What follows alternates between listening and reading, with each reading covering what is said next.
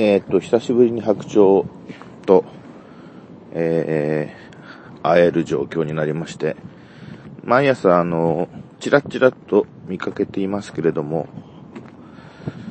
えー、ね、雪の日、吹雪の日、それから雪から雨に変わった日など、天候が悪いことが多くて、えー、今日みたいな、あのー、比較的、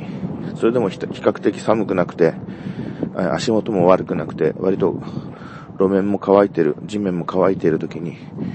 あの、白鳥のいるところに近づけることがあまりなくて、まあ、時間もなくて忙しくて、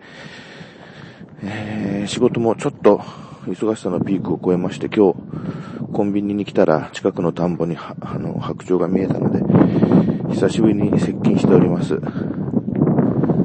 久しぶりに接近しておりまして、お、声が聞こえるな。僕はこの白鳥の声が好きなんです。さすがにこの iPhone では入らないと思うんですけど、これからしばらく無言です。風の音、風のノイズだけになるかもしれません。あ、飛んでく。